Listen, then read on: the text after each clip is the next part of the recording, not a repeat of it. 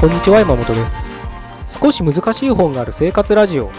この番組は哲学書や草書などに興味ある方が私も読んでみようかなと思うきっかけを提供する番組です。それでは111回目です。よろしくお願いします。今日はですね沈黙ってことをちょっと考えてみたいなと思うんですね。まああの何か誰かに言われたりとか、まあ、質問されたり、命令されたりが会社であればね、上司からこれやっといてとか、同意求められたりとかね、まあ、どんなシチュエーションでもいいんですけど、そういったね、何か問いかけをされて、何かを答えなきゃいけない場面ってあるかと思うんですけれど、その答える時に、まだなんか自分でもよくわからない、明確にそれを答えていいのかわからない時とか、または、その口から出る言葉が全部愚痴になる。不平不満を爆発させてしまう。それは無意識的にね。なんかいつも自分文句ばっか言ってるなとかね。思うんであれば、あえてもう何も言わない。黙ってるっていうのも僕は一つ大切なことなんじゃないかなと思ってるんですね。なんか言葉ってすごい不思議なもので、まあ例えばね、愚痴を言ったら、なんかね、それって止まらなくなるんですよね。で、例えばその上司とか取引先とかの愚痴を言うとするじゃないですか。そしたらその止まらなくなった結果、なぜかその上司は、その愚痴の先ですよね。相手先の上司とか取引先は、そういった不満の対象を揺るがなくどんどんなってくるんですよね。だからもう勝手に自分の中でイメージがどんどん膨らんでっちゃって、こいつは何言ってもダメなやつだとか、理不尽なことばっか言うやつだ、自分のことしか考えてないやつだみたいな人物像がどんどん強固にね、固まってきてしまうんですよ。それってね、すごく失礼なことですよね。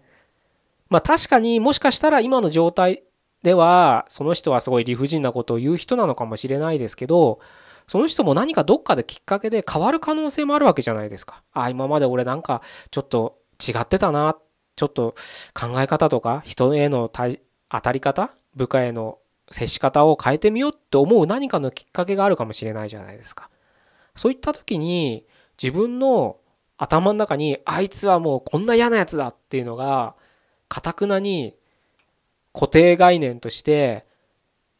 あったらそのせっかく相手が変わったことによる反応を返せなくなる可能性っていうのが大きいですよね。それってねなんかすごくコミュニケーションとしてはダメなことなんじゃないかなと思っててなのでね不平とか不満ってやっぱりいいことはないんじゃないかなって思ってるんですよ。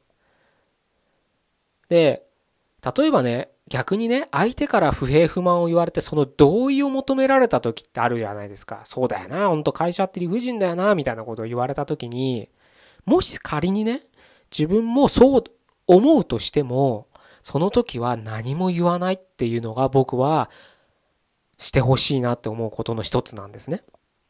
その理由はさっき言った通り言葉に出してしまうとなんかわかんないんですけどそういった思考に固まってしまうんですよね。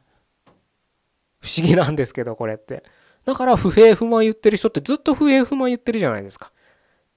で、自分以外はみんな敵みたいなね、考え方でしか世界を見れなくなってるんですよ。なので、自分がもしなんか不平とか不満とかを、なんか言いたくなる、言ってしまいそうだなって時は、もう何も言わない。言いそうになるんですよ。それを一回止めるんですよ。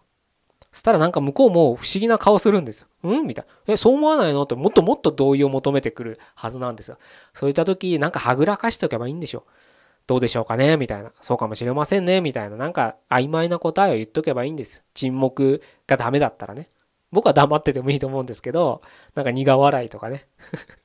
そういうので、あの、すり抜けていただければななんて思うんですけど、何か言葉を発しなきゃいけないときは、何かね、お茶を濁すようなことを言っとけばいいのかなと思うんですけれど、それでね、一つ気づけることは、まあ、さっき言ったこともそういったね、あ気づけることの一つだと思うんですけれど、一旦自分の感情と距離を置けるんですよ、実は沈黙するってことは。言葉に出さないってことは。確かにそうですよね。会社って、この少ない人数でこれこなせって、もうありえないですよね。って言うの一歩我慢すると、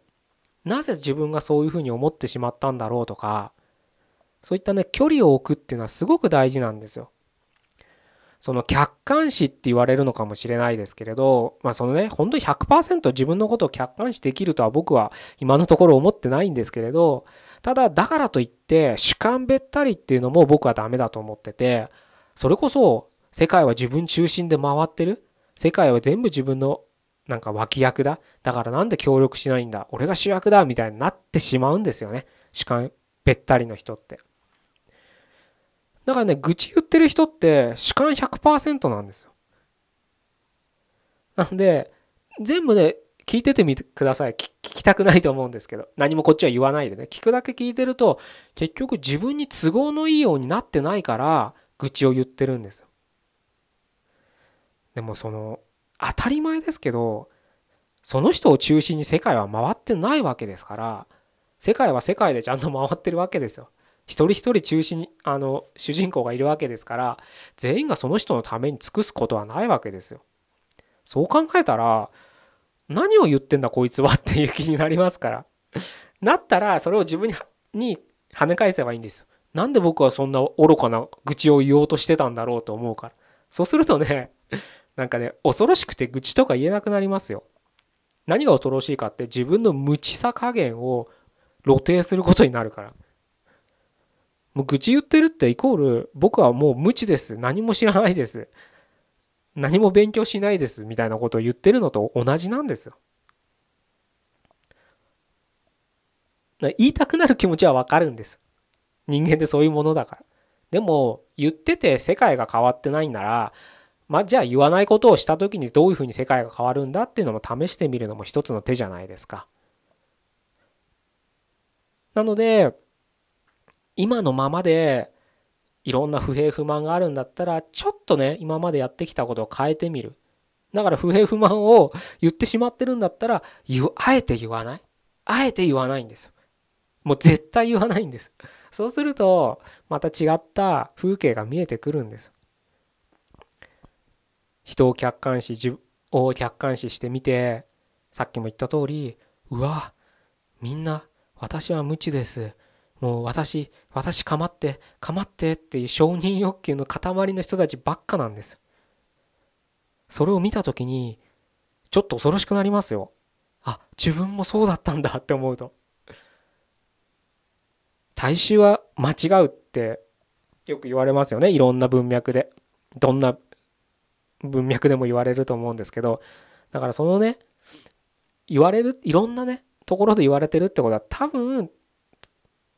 正しいんですよ。なのでみんなと同じことをやってた自分は多分間違ってるんです。だからそれとは違うことをしなきゃいけないって時にみんな愚痴言ってるならじゃああえて言わないっていう選択を見つけられる可能性見つけられることになると思うんですよね。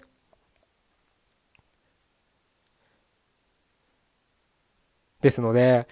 すごくね何かその発言するってことは大切なことだみたいな自己主張をねしろみたいな風に言われる時もあるかもしれないんですけどよくわからない時とかちょっと不満とか言っちゃうような時とかあるんだったらあえて言わないでその不満を自分の中に溜め込んでみてください。溜め込むっていうとうんなんかねちょっとあんまりいい印象を持たないかもしれないですけどだから外に出さない恐れとか不安とか悩みとかを外にまず出さないで自分の中でできる範囲でいいので咀嚼してみてください。